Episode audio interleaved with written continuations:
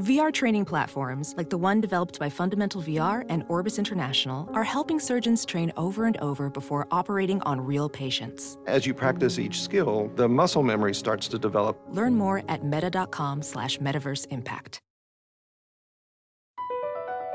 BP added more than $70 billion to the U.S. economy in 2022 by making investments from coast to coast Investments like building charging hubs for fleets of electric buses in California and starting up new infrastructure in the Gulf of Mexico.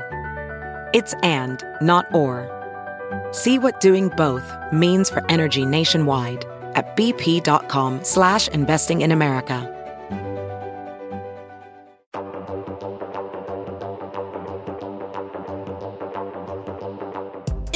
Rotten wrong about Underworld? Today we're gonna chat all things Lycan and Vampire and Bill Nighy. Today, really quickly though, I want to make sure that I welcome back fans and welcome new fans. Thank you guys for being here. And hey, ladies, happy Women's History Month! Yes, today, kicking it off, celebrating women all month, especially our next conversation.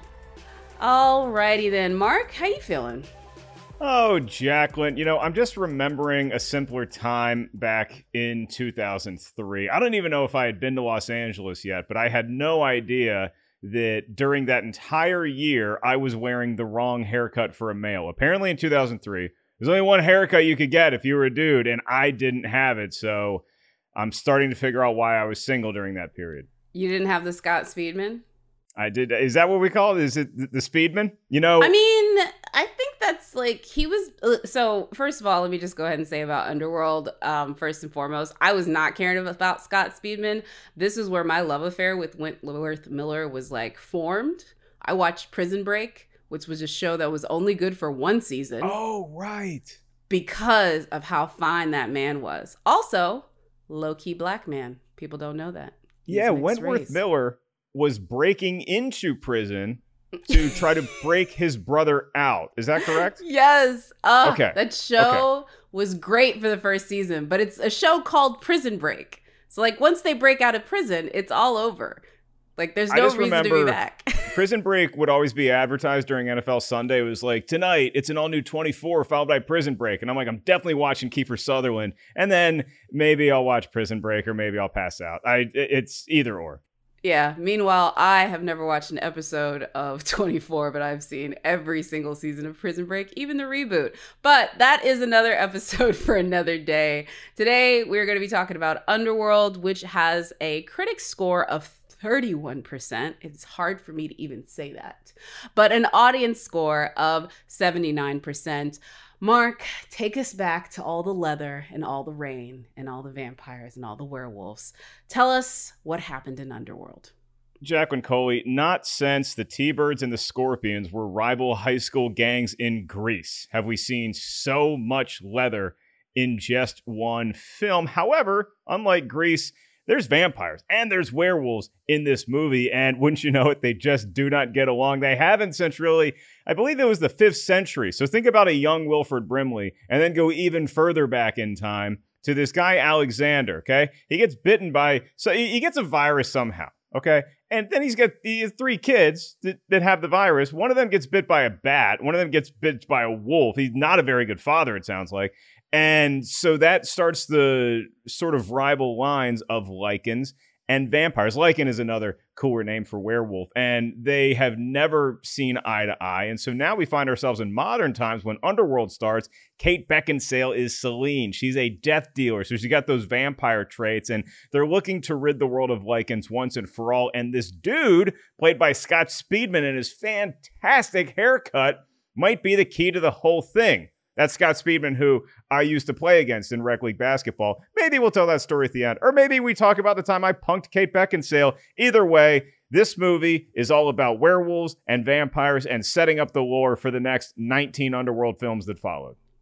Wow. First of all, all of the nuggets that Mark has teased in this, trust me, I feel like the last section of this show is just going to be me thirsting over Wentworth Miller and everything Mark put out in that synopsis. But stay tuned for that. Uh, sorry, Producey Lucy, which is your new name now. yes. Producey Lucy. Love it. Which I don't know how I didn't know that that iteration was, What? was something that I could have done. But hi there, Producey Lucy. Producey Lucy. Hey there. Hey, happy happy uh Women's Month. Uh secret guest that I won't expose yet, and Jacqueline. and same to you, Mark. Tell Happy mother. Women's Month, ladies. And look, if y'all don't want to stop at this month, if y'all just want to take the ball and run with it from here, I am fine to sit in the back seat for the rest of this car ride. You know what? That would be a first for a dude, honestly, and I want to make it happen. I just have to say really quick, I am so excited about this episode. 13 year old Lucy, who saw this, like this movie meant so much to me. So, secret guest and Jacqueline and Mark, I can't wait. I'm pretty sure I sent I made the girls in my dorm room go to see this in the theater. At the movie tavern, which was the Aus- was was the Denton version of Austin's Alamo Draft House for poor people. I don't know. Um, I'm gonna go ahead and introduce our guest, and I want to know if she had a dine-in movie theater that she saw stuff in. Um, of course, I'm talking about Steph Sabra. Love her name so much. She is one third of the Whirl Girls with Roxy Stryer and Dorina Ariano. We have made the trilogy complete, ladies and gentlemen. We have had now all three. But she also makes weekly appearances on SEN Live and the SITH Council. Is that the Sith Council? That is the Sith Council. And I am an idiot Star Wars fan, but she will correct me. Everyone, please welcome Steph Sabra. Hello, Jacqueline. Don't you ever call yourself an idiot. You are gold. And this is the perfect movie for Women's Month. Are you kidding me? I'm ready to. We don't need the month. We need the whole century. I agree, Mark. I'm with Hey, that one. I'm telling well. you, y'all can take it. And Jacqueline, don't feel bad about that Sith mispronunciation because I feel like Jedi and really anyone in Star Wars who's not a Sith, I feel like they don't even say the word. They just say, uh oh, here comes an S I T H. oh, I'm so gonna make that a thing. Yeah. Oh, I'm so gonna make that a thing. Uh, anyway, but yeah, no, we're here to talk about Underworld, which you know, look, we're just here to answer one question: Is Rotten Tomatoes wrong about this score, Steph? I like you already. I'm thinking I'm going to continue so because what is your opinion? Is Rotten Tomatoes wrong? In the case of Underworld, Jacqueline, Rotten Tomatoes has failed us. 31% is a crime against this leather, lust, and action filled movie featuring one of the best and quite possibly the sexiest vampires of all time. I'm talking about Selene. This movie deserves more, and the money that it pulled in speaks for itself. I'm with it. Mark, what about you? Is I would Rotten say Tomatoes justice for George Hamilton if we're talking about the sexiest vampires of all time. But Kate Beckinsale, Selene is pretty high up on the list too. I think Rotten Tomatoes, because this movie's on the tomato meter at 31%. Rotten Tomatoes might be wrong, but they ain't that wrong. I enjoy this movie's mythology. I think that there's a lot of flaws is too strong of a word. I just feel dull. And after a while, I get tired of the movie trying to be the Matrix and then also just making me sick of whatever blue Instagram filter Len Wiseman shot this entire film with. Shots fired. It's But okay. it's better than 31%. Better than 31%. Okay, so wrong-ish. I I, I like the wrong-ish. No, I, I agree with Steph. This this movie is style over substance, and I am the girls from To Wong Foo. Bring me the top-down leather-printed convertible that's gonna maybe break down halfway to California, but we are gonna have an adventure. I love this movie so much. I was obsessed with it. Everyone involved. Um, I cannot talk enough about the fact that Len Wiseman cast all of these very prestige British actors to say gobbledygook, thus paving the way for other Oscar winning actors to do it later on. Um, but I will say Rotten Tomatoes is wrong. But before we get to that, we have to call back to our favorite review creation manager, Mr. Tim Ryan, for my favorite segment. And here comes the audio drop Two Minutes with Tim.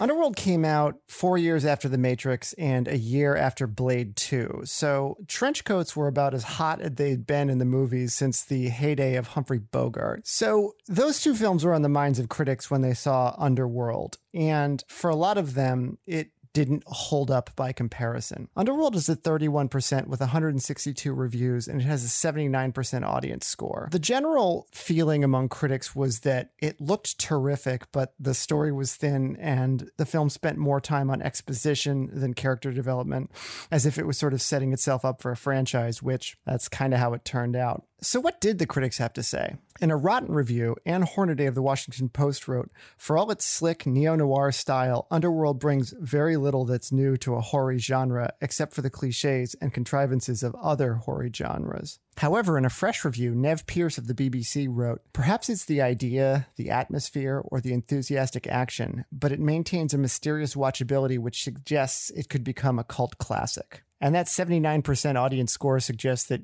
yeah, it kind of did become a cult classic. So, anyway, that's Underworld. Time to head back above ground to our old pals, Jacqueline and Mark. Team Jacob or Team Edward? Werewolves or vampires? Which is it? Wow. Well, Oh, put man. me put me team Martin Sheen. Uh, if we're gonna even go for either one of the vampires, Michael I guess, Sheen. Michael Sheen. Did I say Martin Sheen? Wow, You Michael did. Sheen. However, yeah. if it comes out that Martin Sheen's president in the West Wing was in fact a vampire the whole time, I'm in. digging it. I'm digging it. No, um, I think for the sake of like posterity, I will admit that me back in 2007 was absolutely Team Edward. Um, I'm Team Rob Pattinson now. I'm re- I'm ready for Batman. But um, Period. Period. Rob Pattinson. He carried that film. exactly. But I mean, I get it. I get why critics didn't. Again, it's it is a lot of style, but when the style is so good, right? Steph? The style is so good. That's exactly what I think every time I watch it. You're when I sit down to watch it, I feel like you're getting a five star buffet. You know what I mean? When you sit down to a buffet, you want it all in one sitting, but this gives you all of in one sitting without any sort of sketchy bowel movements post viewing. Like you are getting the lobster, the steak, the shrimp and grits, the dessert, the drinks, all of it with you know the love story the action the sequencing the um betrayal the history all of that in one sitting. Like how can you comp- how can you walk away? You sit down knowing that you're going to get it all and then they they do that. They deliver on their promise. Okay, but Steph, if I'm eating steak and shrimp and lobster, I'm having a couple rolls, some mashed potatoes, it feels like I'm eating all that, but I have this skin tight leather bustier that is just uh, sucking my will to live. And so the style over substance thing, sometimes I love it in movies that are directed by like even a Michael Bay or a Zack Snyder. And I like some of Len Wiseman's stuff. I was actually the one guy that liked the new Total Recall he did. I just, ah, I don't know, Jacqueline. I just don't know. I can be won over with this movie. Y'all can put forward an argument that is willing to convince me. I see a lot of people love this movie, so I'm willing to listen. I don't think I'm moving off of my podium, however. And I don't know if I'm going to put a compelling argument out there because my biggest compelling argument is did you see the fine ass Wentworth Miller on top of the fine ass Kate Beckinsale? Like, that's the argument. And I mm. don't know mm. if mm. that's enough to really sway you, but guess what? I don't care because this movie's awesome. But let's go ahead and move into our movie talk section and sort of uh, break down what happens on scene. Christianse, cue us up. Yeah. All right. So this is where we're just going to kind of like lay it out flat. Why do you love it? And I think we've kind of touched on it, but just really quickly, Steph, sum it up for me. If you could synthesize your love for Underworld down to a couple of sentences, why do you love it particularly? Well, Mark brought up the leather, and I think that we would just be fools if we didn't bring up the leather. I feel like PETA was okay with the amount of leather used. And don't quote me on that, but when leather is used correctly in the way that it was, not even PETA can be mad. But most importantly, it's Women's History Month, and we would be even bigger fools if we don't if we didn't mention Selene and what she has done for the women's movement. You cannot tell me that this woman hasn't moved the women's movement forward. Selene walked so Black Widow could run. We would not have the action vixen, vixens we have today without Selene. When I was younger, when I watched this film, I was so excited to see a female led action film. And now that I've watched it when I'm older, I feel the same way, except now the magnitude of it resonates with me more. And it's just chef's kiss. Mm, absolutely. Uh, Mark, what about you? Why does this movie leave you lukewarm at best? Well, I do like Kate Beckinsale in this movie a lot. I think that she is a star that is worth um, investing not only in an individual film, but with a franchise like this, because really what I liked most about it when I saw it initially in 2003, then rewatching it, is the mythology that it's building is so cool. I mean, if you're talking about vampires and werewolves and they don't like each other that much, even I, I mean, I was locked into Twilight because of that. So I'm going to be locked into a film that has more of an adult flavor to it, like Underworld, and the dreariness, the gothic look of this film reminded me of like some of cool Tim Burton movies that I like. The problem is you're packing all that in, and I just didn't feel a lot of life or movement. Even in the action scenes, it just felt very, we're just going through the motions here. And so if you're going to jam pack all of 15 centuries worth of mythology into a movie, you got to give me a little bounce. You got to give me a little feels in order to get me to pay attention. I feel like a kid who was taking a class I really wanted to learn more about. And my history professor was just like this boring guy who's just droning on and on. It was like I wanted to learn about the Revolutionary War, but Ben Stein is teaching it. And I'm falling asleep here. Oh, Bueller. Bueller. all all I will say is the reason why I love this film is kind of one of the things I didn't click on when I first saw it, but there was something about this film that felt familiar, it felt understood. And when I found out the story behind the guy who wrote it, I really felt like, oh, this is why it resonated with me. It's the star-crossed lovers for sure, but it's this underline of a lot of people telling you who you can love. And what is the right form of love that really sort of I think is really why I resonated with this because one of my favorite portions is when we get to the backstory about the film, which we'll get to in later. So it, it, has more to it than people I think realized at the time. And part of that might have been due because of the fact that Len Wiseman directed it. And had it been directed by the guy who actually wrote it, and for folks that don't know, he's actually the one from the trailer who's like, Bloods! Um, Kevin Grevizzo, I don't even know how to say his name. Kevin Grevioux.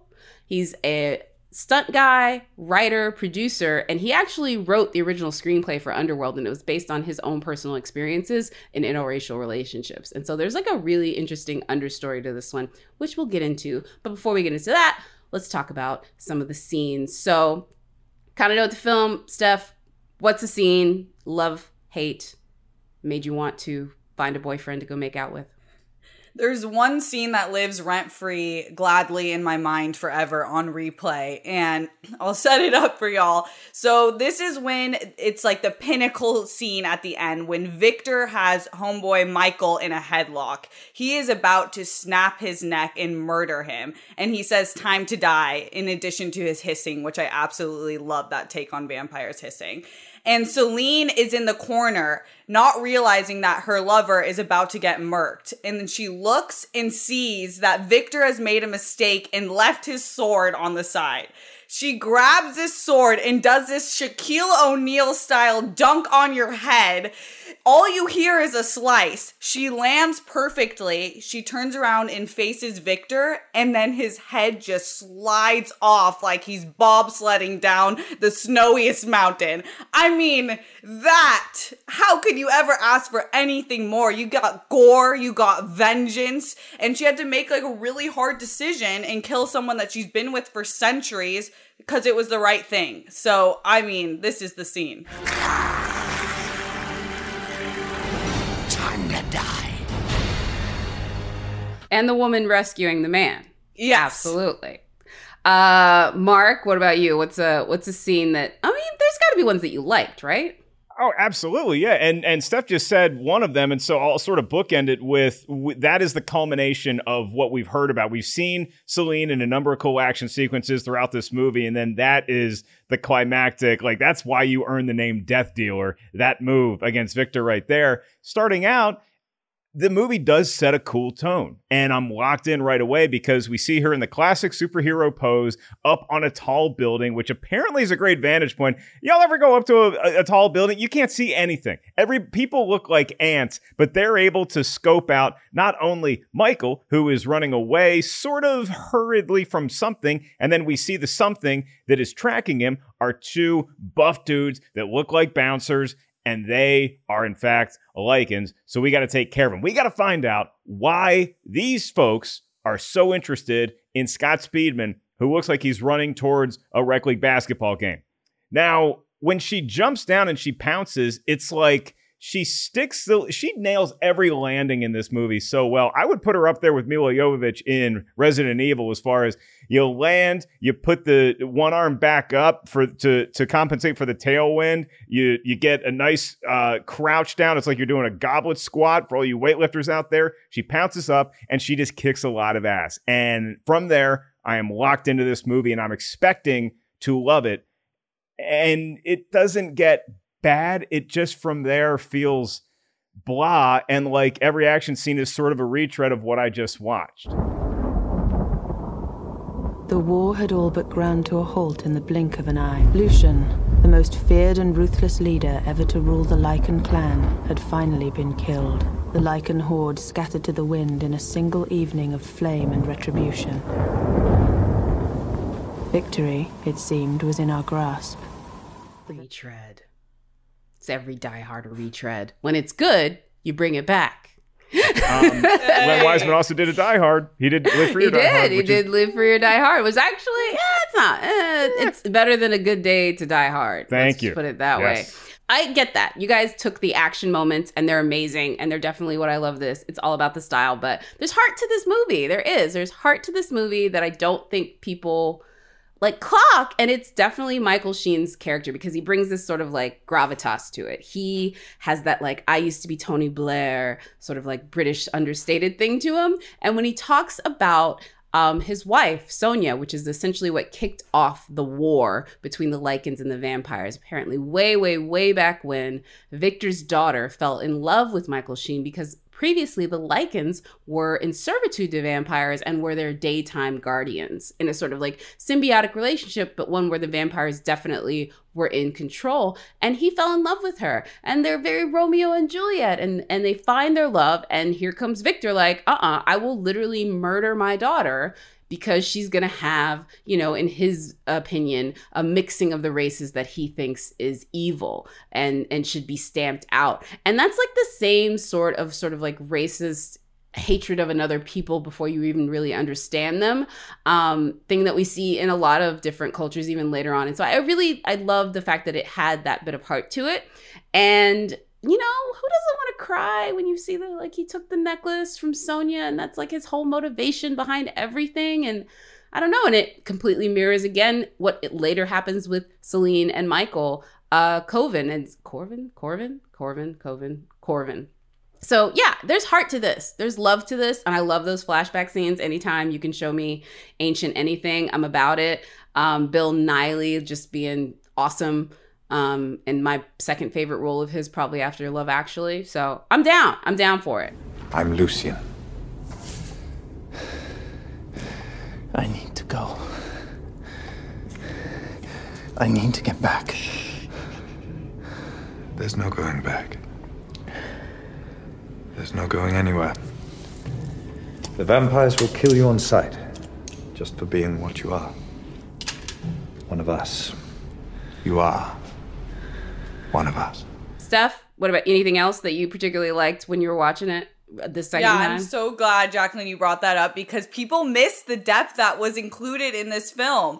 But I, I want to go back to the action because I think that you really get the action in this film and, and it's underrated. There's about a 20 plus minute straight action sequence that also moves the plot forward. And I think people miss that. And this is like at the end, the culmination where the vampires pull up on the on the Lycans and because Victor is now awakened and knows what's about to happen and they want to get Michael. In this scene, there's so much between Craven and Victor and Michael, and it all goes down. And you also get Selene doing like a double flip off of someone, killing two Lycans straight in the street while she's going to get Michael. So I just I think we can't underestimate we can't talk about enough that the fact that they just shot 20 minutes plus of just straight battle and then also in those minutes talking about what Jacqueline just talked about which is giving the history of the love story.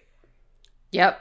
D- uh, I just- completely agree. I, I I don't I'm not I'm not feeling the love story as any sort of compelling avenue in this movie and it's but not would because you? But would you? it's it's be, it's not because I don't have a heart Jacqueline you know that I can watch a movie like definitely maybe and immediately be like oh okay I could do a 10 year old I, I, I, I guess I could have someone in my life like that but with this and it's not that I don't understand the metaphor for racial relations and the fact that this might be an interracial relationship. It's just that I don't care. And I feel like Selene is just grasping at straws looking for a dude. I don't think that this guy's the dude. I think that he's a guy that happened to show up and she is going to rescue him. She's going to have all the power in the relationship. And I just, I think that he is the maybe Mr. Right now. I just don't, I never felt like he was Mr. Right for Celine.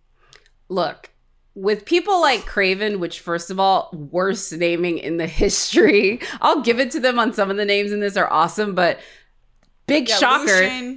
Yeah, the the dude named Craven turns out to be a cowardly bastard. Who they originally like lauded as their like hero. And I'm like, who thought that this was believable? Dude named Craven is supposed to be the hero. Whatever. Craven fine. also gave us the only issue I find with the movie is the lack of um moving forward the sex scene in the vampire the vampire sex deserved more. We Yeah. were not given the proper vampire sex um and I blame Craven. Yeah. They gave it to us in You the know- sequels, but I agree. I, I always think it's going to be awesome if I'm watching a vampire movie and the lovemaking is about to commence. I'm like, this is going to be such a cool scene. There's going to be biting. It's going to be blood. It's going to be passionate.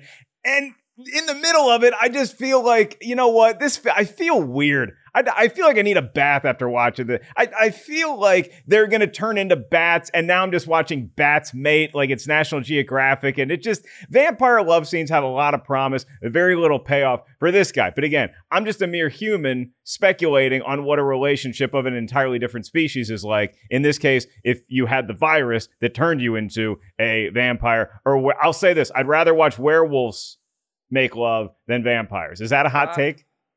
Mark, I have a question for you though. You said that you don't think Michael was the right guy. He was just the guy. Are are you pitching yourself? Do you think you could have been the right guy? I think that I would be, I, I would very easily fit into the role of the beta male for the alpha that is Selene. Like, she is going to be the one that determines where we go to dinner, which party we hit. She's basically going to set my entire schedule. I probably, in in animal terms, she's going to lay the eggs, and I'll just be home sitting on them while she's out uh, getting the food and, and doing all the hard stuff. So she's definitely the breadwinner in our relationship. It, it it seems like a lot of work to date a vampire, so I probably would just rather remain single.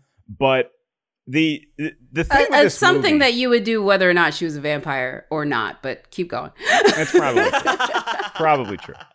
But w- when I step back and watch this movie, I, I give Len Wiseman a lot of credit because I think that he set out to make a graphic novel into a film, which I think he succeeded with. But in the same way that, uh, like, Zack Snyder's Watchmen didn't speak to me, I knew what he was trying to do. It doesn't always translate exactly from page to screen. And one of my scenes that illustrates that is it takes so excruciatingly long to get Bill Nighy back into a vampire. It's like half the movie is He's him been just. asleep for centuries. You think I this is supposed it, to be like is- it's a movie, Jacqueline. It's if you're flipping the pages, you can you can gradually see the the growth of skin or whatever. I can we get? I know where it's going. Can we just get there a little faster? That's one of these pulling teeth moments. It was just this long tug of war with watching Bill Nighy gradually resuscitate that it, it, it took away from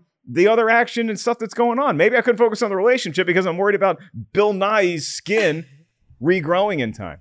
I mean, do he you was care? the clock. He was I the mean- metaphorical clock moving the movie forward. We had to watch his progress.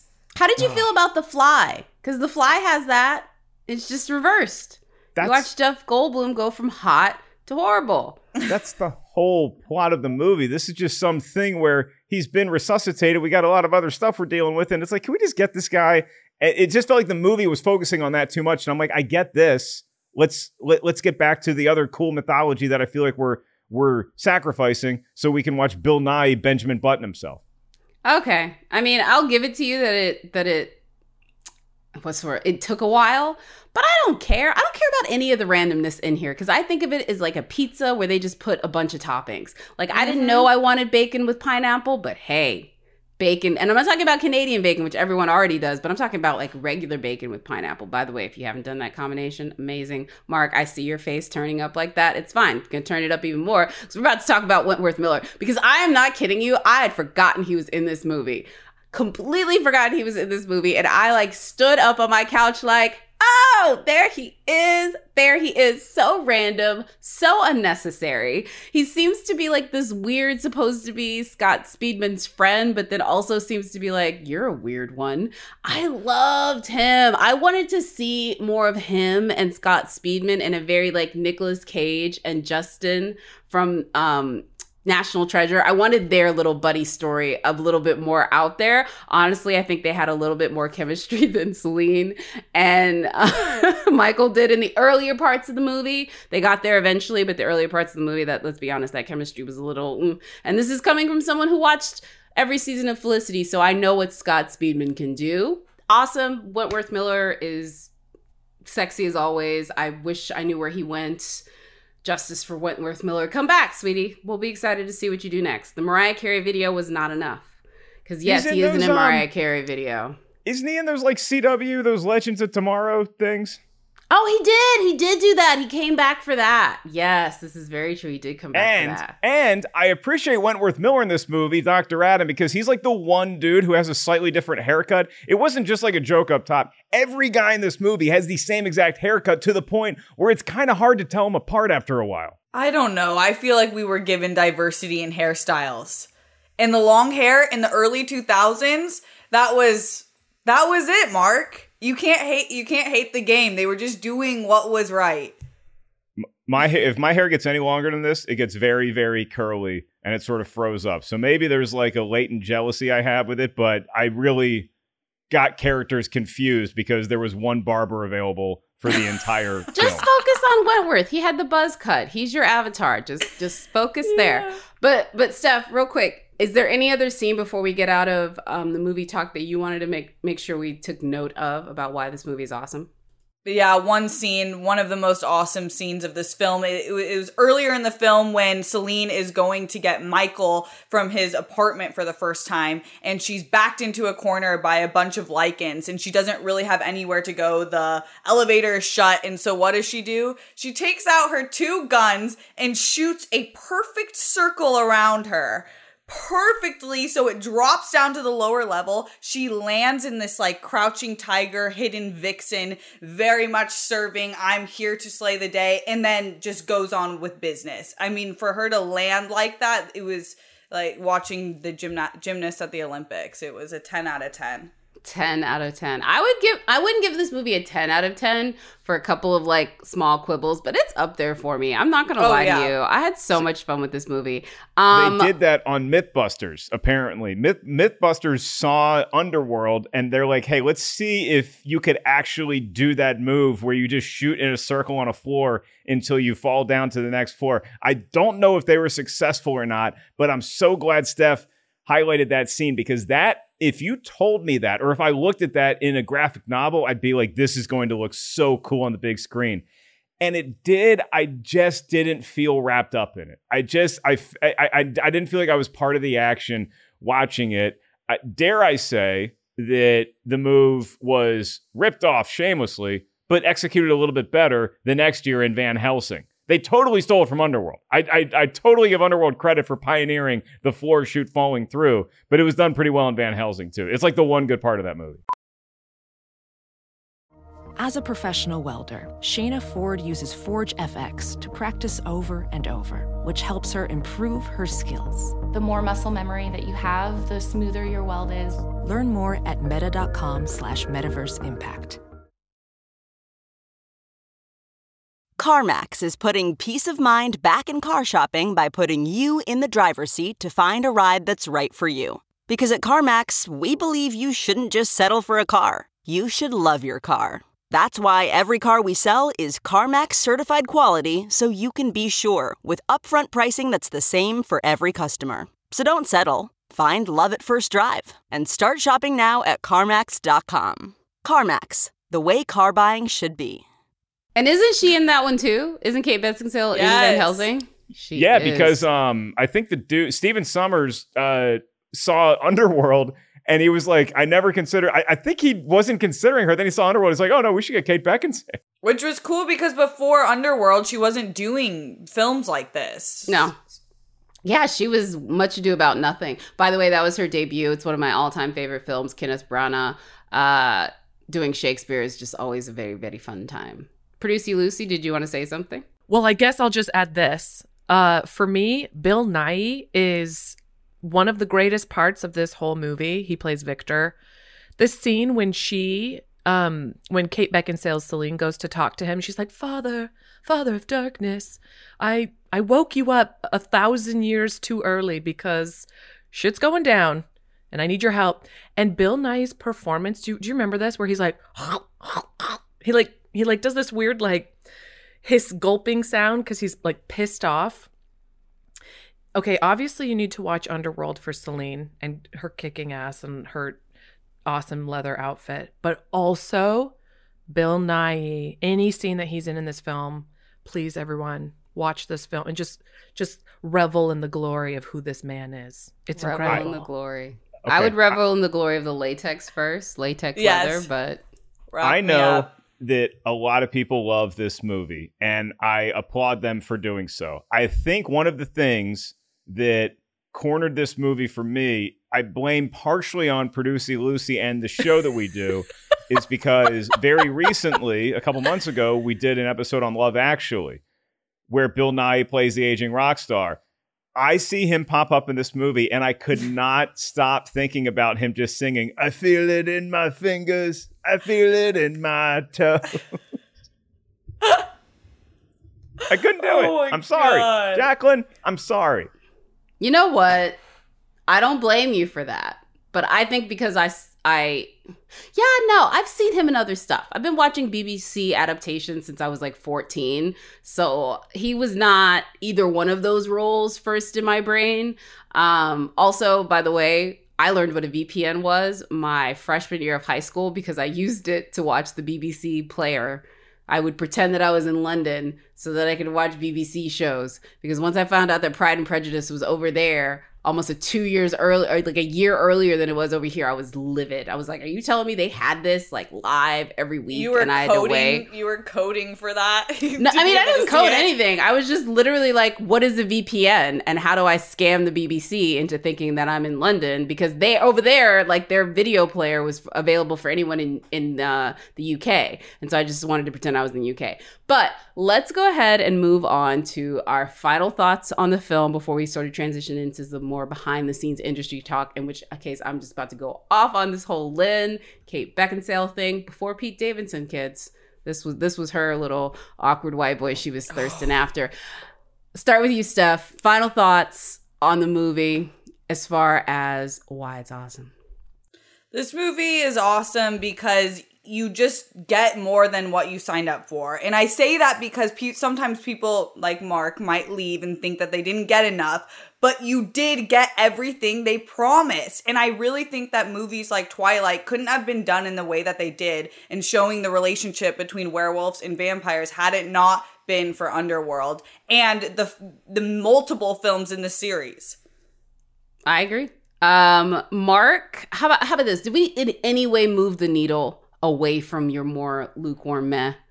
I mean, look, I you? consulted a number of close friends for this episode leading up to because I knew they were big Underworld fans. Uh, Andres Ace Cabrera, good buddy of mine, loves these movies, and he was telling me why, and I watched it, and it just didn't grab me that way. I could not get into caring about the actual character relationships the way that I had hoped. Stylistically, the movie's A plus. Kate Beckinsale is awesome. She kicks major ass as Selena. I would almost put her up there with an Ellen Ripley, even an Arnold Schwarzenegger in Terminator, because she is just so hell bent on dealing death, and it is fun to watch. Some of the action's cool. The performances are fine. I just didn't emotionally get invested the way I wanted to. And for the record, for all you Twilight fans out there, which team am I on? I am on team, not Edward, not Jacob. I'm on team Bella's dad because this may, this take may not age well in a hundred years. I, if I have a daughter, I don't want her dating a vampire or werewolf. I'm sorry. I'm sorry. I want her to date a human being.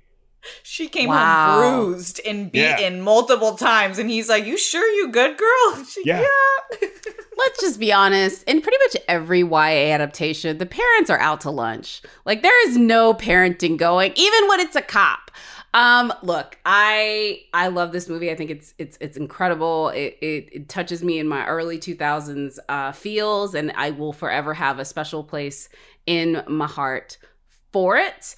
Also, I might add that this is also a film. This is just random. Um, thanks, Mark Hoffmeyer. Uh, David Bowie has been a near cast in several movies that I love, including uh, the last Blade Runner. He was supposed to play the Jared Leto character in that one, but he died before that. And apparently, he was supposed to be in this one. A shout out to my other one of my other favorite vampires on screen, The Hunger, which is David Bowie from 1983. Tony Scott, I think. And don't quote me on that one. Yeah, The Hunger is amazing. But yeah, I'm just, if we're going to talk about some of our favorite sexy vampires too, also shout out to Jim Jarmusch's Only Lovers Left Alive, Tilda Swinton, um, and Tom Hiddleston.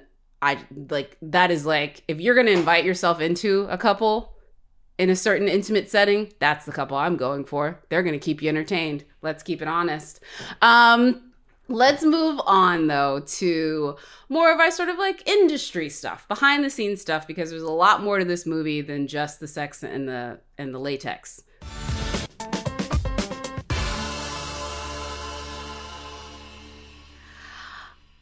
Okay, we we've kind of alluded to this because they've made her look incredibly sexy all the way throughout this film. But Kate Beckinsale actually married uh, Len Wiseman, and I'm guessing they were probably having some trailer time during the filming. I don't know. I, this is sort of like when people tried to say that um, Angelina Jolie and Brad Pitt were not hooking up on the set of Mr. and Mrs. Smith, even though, like, come on.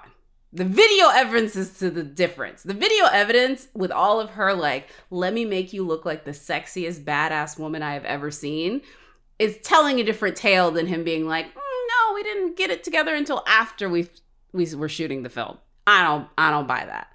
But I do think um it's really kind of excellent the fact that he was able to sort of frame her in this incredible way and I think his love for Kate as the actress translated to how he framed her on screen and why she seemed so bigger than life because he was so enamored with her. And this is something that's happened a ton with directors. They fall in love with their quote unquote muse, the women that they frame on screen. And you can sometimes see how that bleeds into the narrative. And I definitely thought that it bled um, into this one. Also, you know, this is after X Men, but this is also within that framing of like, they didn't let actors like Michael Sheen or Bill uh Nighy or uh, who else is in this one? I'm trying to think. Uh who else is like good at what they do? Ah, I Uh, guess those your, your guy Wentworth. You also have uh, uh, uh, Shane Brolly is uh, is Kraven. Yeah, Shane Brolly is Kraven. Yeah, like but just guys that you know you would see normally on a masterpiece theater doing this sort of like action, making Bill Nighy a, an action star. He was like a legit action star in this movie, which I think is just a total. It's like Alan Rickman being in Die Hard. It was just a total different look. Um, but I don't know. I, I think that adds to like why this is great. But what about you, Steph? You you have any inside deets on the underworld mythology as we were? Yeah, and I agree with you. I feel like the way she was shot and presented as the lead, female lead amongst many men and never let her drown out uh, in any scene that she was with them is what moved the what made the movie so good to me. So I'm glad that they kept the the the light on her, but I just think it's really interesting how much money these movies have pulled in. When we talk about the critics not liking this movie, I think ultimately money speaks. And so when you only sent, spend 200 million to make all of the movies and you brought in it says about 513 million in total global box office, money talks. That says that people like to watch this movie. These movies. Yeah, people showed up, and the audience score I think is fresh for everyone except for I want to say Awakening. But they basically churned one of these babies out every three years, and then 2016 was the most recent one. But yeah, I mean, uh, the, the budget I think was only like maybe 30, 35 million, somewhere around there. And it ended up being a success. It was number one the week it came out in September. And so you, you can't deny that this movie has such a built in fan base. And I just wonder how many of those people that went to go see the movie and the sequels were like me and and they knew that this holds so much promise because of all of the cool history that you could be telling here and whether they just felt like it was style over substance but the audience score indicates that a lot of folks left the theater pretty happy Yeah, and again, also made an action star out of uh, Kate Beckinsale, um, who again, serendipity's awesome. Not necessarily the role that I would think of when I'm like, hey, you can go be in something uh, where you're fighting vampires. But I'm glad that you know Len Wiseman saw through that and and was able to sort of make uh, make that determination a bit on that one. Mark, is there any other little behind the scenes nuggets you got on this one? I just feel like it's it it seems a little unfair to say, oh well, the director and the star were falling in love on set, so that's why I love. Eh, that's one of the reasons why I like the movie so much because I could I could come right back and say that this movie is trying to make me fall in love with Selene when I respect her as an action star, but it's like it's almost like they're a new couple and we're all hanging out in our circle of friends and they will not stop making out. And it's like, can y'all, it, guys, we're all in a cabin in Big Bear together. Can you go do that in your room? Can, we're, we're trying to play Parcheesi here. Can if you want to Oh. have makeout time, go go go to the bedroom. I see this is touching too close to some issues from Mark's personal life. Maybe No, no. Or cheesy. I actually here's here's my question though is I, I don't want to get too gossipy, not, not what the show does, but she was with Michael Sheen prior. I, they had a relationship prior. Then they sort of turned into me and Molly the Wonder Dog's mom, where we're still very good friends, even though we're not in a relationship anymore, and we support each other in our future relationship endeavors. Because Michael Sheen was in on the MTV's Punked episode that I did when we punked Kate Beckinsale and I didn't know who Michael Sheen was at the time because I was like, I was new to Hollywood. I, w- I was a moron. And so I knew who Kate Beckinsale was, but I did not know who Michael Sheen was. And then come to find out they were still friends after their relationship fizzled. And so he was the accomplice. And he's actually the one that pushes me into the pool because it was like a mistaken identity thing. And some guy hit on Kate Beckinsale. And then I come walking by and I'm dressed in a similar jacket to him. And so Michael Sheen thinks that I'm the guy that hit on her and he pushes me into the pool. And there's your punk. And I think it was after this, it was definitely after this movie came out. And I'm just trying to go timeline. So she was probably still with Len Wiseman at this time. They were probably married. What this is also like, first of all, I don't know why I haven't, but possibly because it's weird to go check out your friend's IMDb. But I've never checked out your IMDb, Mark. I didn't know you were on Punked. Oh, I've seen your. I've seen your commercials. I've seen some think- other stuff, but I didn't know I don't even think that it, it shows up. I don't even know what my IMDb looks like. But yeah, I did um, like a half season of MTV's Punked. I was brought on for like the last um, the the last half of it. They did Who no auditions, fired? and I was not good at it at all. I don't like pranking people by trade. I just I, I don't like it. And so when you do an episode of Punked, think about like if if your friend is like coming out of the bathroom or something, and you're hiding around the corner, and you're gonna jump out and scare them. It's like that feeling for ten hours because you're Mm. setting up and you're waiting all day to get to the punk that night and it just takes a lot out of you. I was not good on the show but it was fun to have that experience. And fun footnote is a couple years later i for whatever reason went to the premiere of whiteout christian and i went to the premiere of whiteout starring kate beckinsale. The post party we got we somehow wrangled into and I go up to Kate Beckinsale and I'm like, hey, I don't know if you remember me, but I and she cuts me off. She's like, wow, you've lost weight. and I was like, yes. Wow. I'm in. Wow. But the shade on her being like, you were pretty chubby before. No, she did it in a nice way. I know. I mean, she it's- was noticing though. That's a good thing. She's like, hey, Mark. I mean, Yeah. not to put it out here, Mark, but you should have maybe, if, if you were single at the time, done a wink and a nod. She has a thing for comedians. If I was As this Mark Ellis, I might have taken a shot. And Mark Ellis back then probably should have just gone home and drank himself to sleep. That's good times. That is, that is a good time. And then wait a minute before we get out of here because we're gonna go ahead and uh, go to mailbag after this. But you have a Scott Speed like you played ball with Scott Speedman. Yeah, so we had a pretty uh, competitive rec league team uh, with the comedy store, and we played Scott Speedman's team. I want to say we played him twice. They kicked our ass in the regular season because they had a guy who played Division One ball at Boston College, and he was kind of dominating everybody. And then we meet them again in the semifinals. They don't have the BC guy was busy that night, didn't show up, and so I believe Scott Speedman probably doesn't remember it as well as I do. but we beat Scott Speedman's team on the way to our first of four Rec League championships. And um, I, I don't keep stats in Rec League games, but I want to say I had a good night. Wow, scoreboard on Yep. Ben from Felicity. That's a big one. I could kind of talk about this movie forever. I want to dissect every one of Wentworth Miller's scenes. I want to dissect if they had to sew Selene into her costume the way they did Olivia Newton John in Grease. Because, like, let's be honest, I think they did. Definitely. Yeah, no, one I of mean those the things. this her style alone, we can just do an entire like 15 page thesis essay on it if we if we had the time. I have a I have a fun fact really quick. Jacqueline. Yeah. Um so about her costume, I guess it was actually made out of latex. And there's a quote of her saying it was like wearing she was like I think that's what condoms are made out of. But she said certain locations where they shot the latex if you were in a cold area, it would like freeze her. But if and I think they were they in Budapest or Hungary? I think they were in Budapest. Yeah. And so like she said that some like the weather would be like freezing cold and then go really hot one day. And so she'd like freeze in it and then like cook in it. And it sounded horrible, but like no part in the movie do, does she look uncomfortable. She did also talk about how she loved that it kind of kept everything up where, you know, it should be, if you know Mhm. what I mean, little little uh what are they Nothing call it? supports like latex. Right. Let's be honest. Cool in more ways Wrap than one, up. figuratively and literally. Let's be honest. All right, and on that note, let's go ahead and open our mailbag.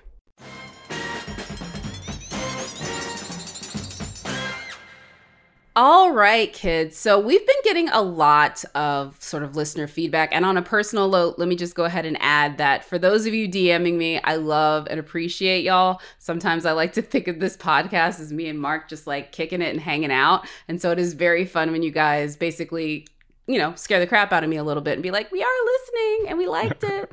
and if you don't like it, um, DM somebody else named Jacqueline. But that being in mind, I'm going to go ahead and read out loud today one of our sort of fan inter- interactions that really stood out. And it was actually about um, an episode we had a while back, the Ace Ventura episode, where we talked about the part of the movie that, you know, doesn't necessarily hold up, hasn't aged as well.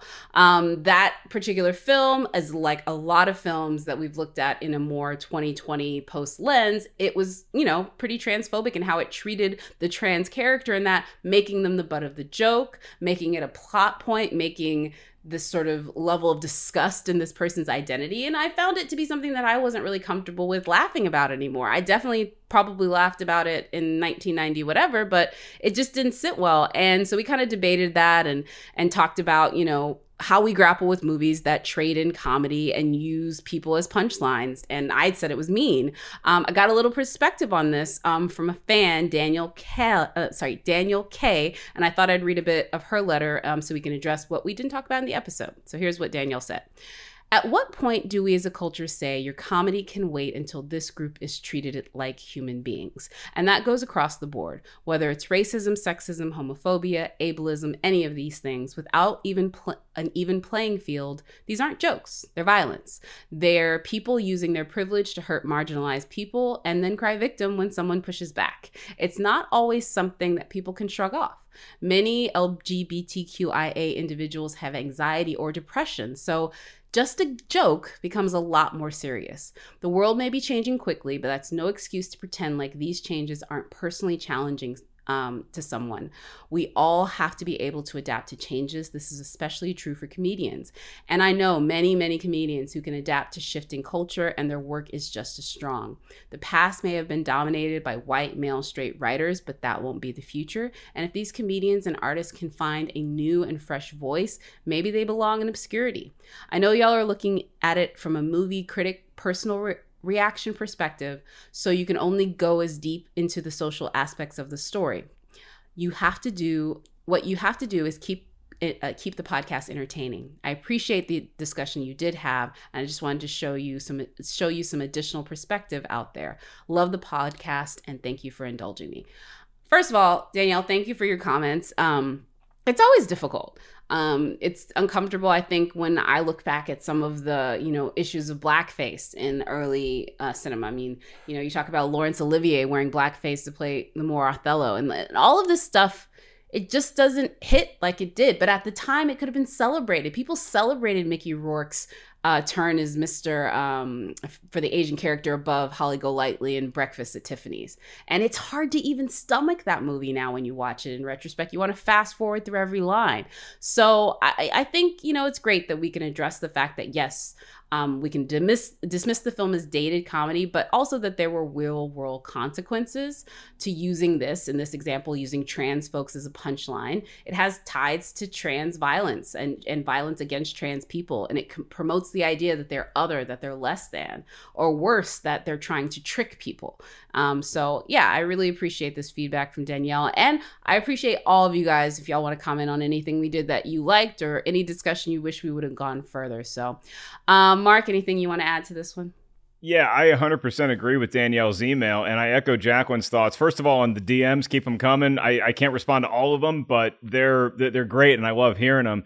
In reference to this in particular, from a comedian's perspective, she's absolutely right. Is that you're looking? You always have to realize that when you tell a joke, whether it's on stage with your friends, whoever is is there is present, there's going to be a butt of the joke. Somebody is going to be the punchline. And the goal with comedy is to punch up, is to punch up at either the establishment, at the authorities, at people who are in positions of power who we maybe necessarily don't think are utilizing it. And of course, there's always going to be room for funny dick and fart jokes in a stand up set or in a movie. The thing with this that is so revealing about Danielle's point of view, and that we really have this podcast to make conversations begin, not necessarily to close the book on them, is that you could still watch a random episode of Sports Center or put on a random NFL game, and you might hear Finkel is Einhorn, Einhorn is Finkel, because it's just so in the pop culture lexicon at this point that people don't even realize what they're saying, what they're referencing half the time. And with that scene in particular, where Jim Carrey realizes that Finkel is Einhorn and he's grossed out because he had kissed that person, he then starts doing this incredible physical comedy. And so when I go back and watch the movie, I am still impressed with Jim Carrey's physicality in that. When he's got the plunger on his face, it is a funny look. Why he is doing it, on the other hand, is not. That is the comedy that is not aged well. The physicality is amazing, second to none but the reasoning behind it is something that should change. Yeah.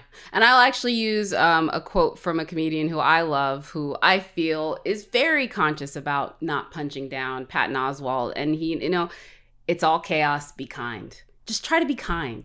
Mm-hmm. and and that's in whether you're a mail uh, delivery person or whether you're a comedian or whether you're an entertainment journalist just be kind. And i think if you just come with that first and i know it's pollyannish and it's a little bit simple-minded but in the end maybe my southern sensibilities helps me with this because when i look back at some of the things that i'm not proud of i can always point to it wasn't kind. And when i look at anything that i am proud of i can very rarely say it wasn't kind so I think that is just a great litmus test uh, for anyone. Uh, speaking of tests, uh, well, before that, I also want to make sure everyone knows join Danielle, DM us, email us. Rotten Tomatoes is wrong. We want to hear from you. Movie recommendations. We have an incredible slate of films that we are lining up for the next section of the show. If you want to add your voice to that and maybe be one of the names that we shout out when we uh, select a film, let us know. Uh, but now back to the test. Mark, our trivia master, what do you got for us today? So I have some trivia. I have some trivia, but before I get to it, I just want to check in with Steph. Steph, were we kind to you during the show? Did we punch down too hard? Uh, you were Was- absolutely so kind. I'm going to leave with the fondest memories of Jacqueline, Lucy, and Mark that will live in my mind, in my heart forever. It, it, it could be a podcast subset. Uh, uh, Producing Lucy, we could just do five weeks in a row on Underworld. Yeah. Um I mean, don't, don't tempt me. me. Yeah. don't tempt yeah. me with a good time. And listen, I told Steph, I said, hey, maybe one day we'll get all three of the World Girls on for a special episode. And she was like, what, what uh, you suggested, um, oh, Charlie's, Charlie's Angels. Angels. I was like, oh, yeah. yeah. So Keeping it I got to make that ladies. happen. It's been so fun listening to this episode. I feel like y'all did the, minus you, Mark. I feel like uh. you did the ah. movie proud.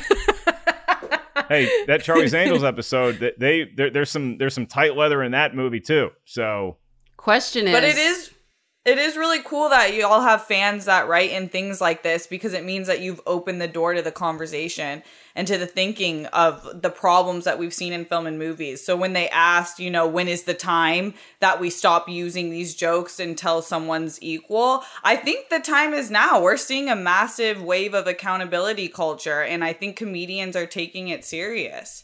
Yeah, and I will say this, look, there's always an easier way to go. I mean, I you know, it's always easier to be snarky. I think it's um challenge ourselves to be artful and kind. It's again, it's not the the, the easiest thing, but I, I like when people try. Um again, so now back to you, Mark. What's the question? Okay, so 2003 saw Underworld have a pretty good run at the box office, as Steph pointed out. What were the two movies that broke the $300 million barrier at the domestic box office that year. Hint, both of them were Disney productions. Pirates of the Caribbean is one of them. Okay, Steph. Mm. I Think you got the other one? Don't don't fall prey to when I say Disney necessarily think classic Disney. Okay, 2000 th- in 2003? It's a Pixar movie. Ah, this is the number one breadwinner. It even beat Pirates of the Caribbean at the domestic box office. Up? Toy Story?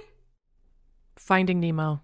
Lucy Producy nails it. That little fish Lucy. that could won the box office that year in Just 2003. keep swimming. And and holding with my I don't pay attention to animation bent. One of these days we're gonna do an animation month, and then it's gonna be where y'all really learn my lack of knowledge on animation.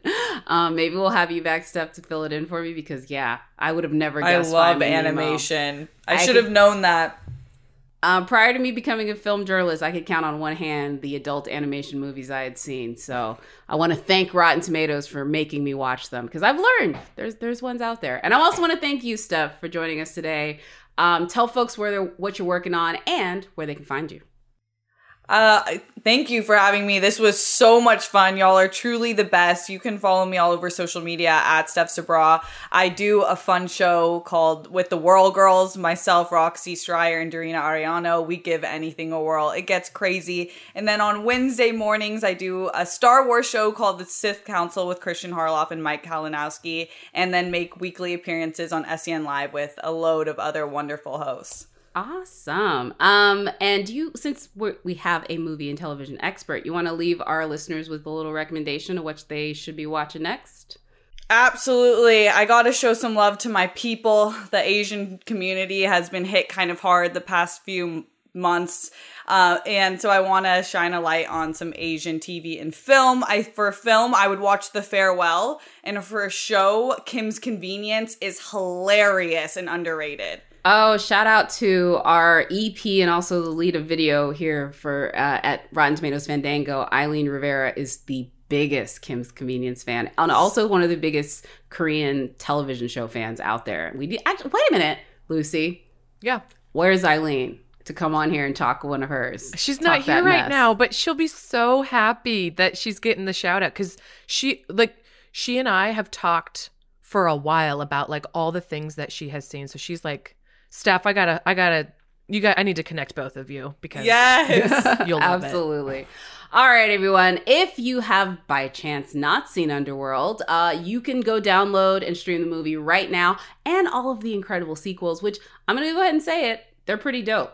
And I would put it right up there with Resident Evil in a in a versus. Mark, have we done a versus yet on Resident Evil versus Underworld? It I is think I in the just- works. I just in the I was works. like, yeah, I got a um, versus you can catch on Peacock. I am currently binging a bunch of high school movies right now.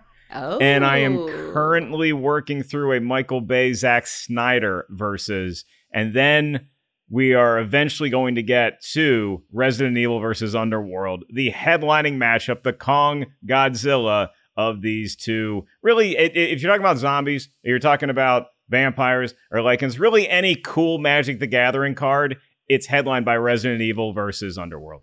I'm down for it. All right, guys, watch the movie, email us. Don't forget to rate and review. Also, subscribe wherever you're watching us. And if you haven't yet, you can see us, as in you will see the face behind these voices if you go check us out on the Rotten Tomatoes Peacock channel. Um, next week, Mark, we are going to a galaxy far, far away, correct? With yes, a lot we of are. controversy. And I hesitate to do this, but I'm going to. I'm going to reiterate the email address rt is wrong at rottentomatoes.com.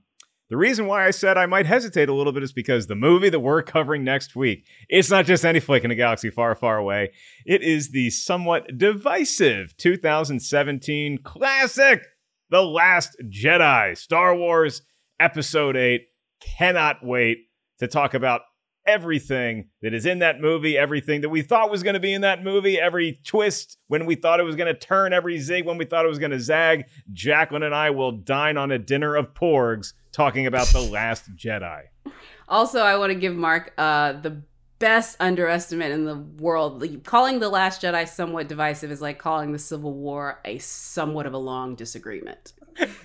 but we will break all that down next week. So you guys tune in. On behalf of myself, Christian behind the audio boards, Producy Lucy, Mark Hoffmeyer, Tim Ryan, our guest this week, Steph Sabra, and my platonic hetero is that that would be hetero is it heterosexual life mate? For now. Yeah.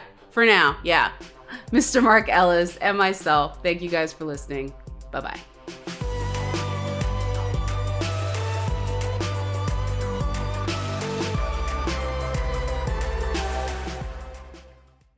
Look around. You can find cars like these on AutoTrader, like that car riding your tail.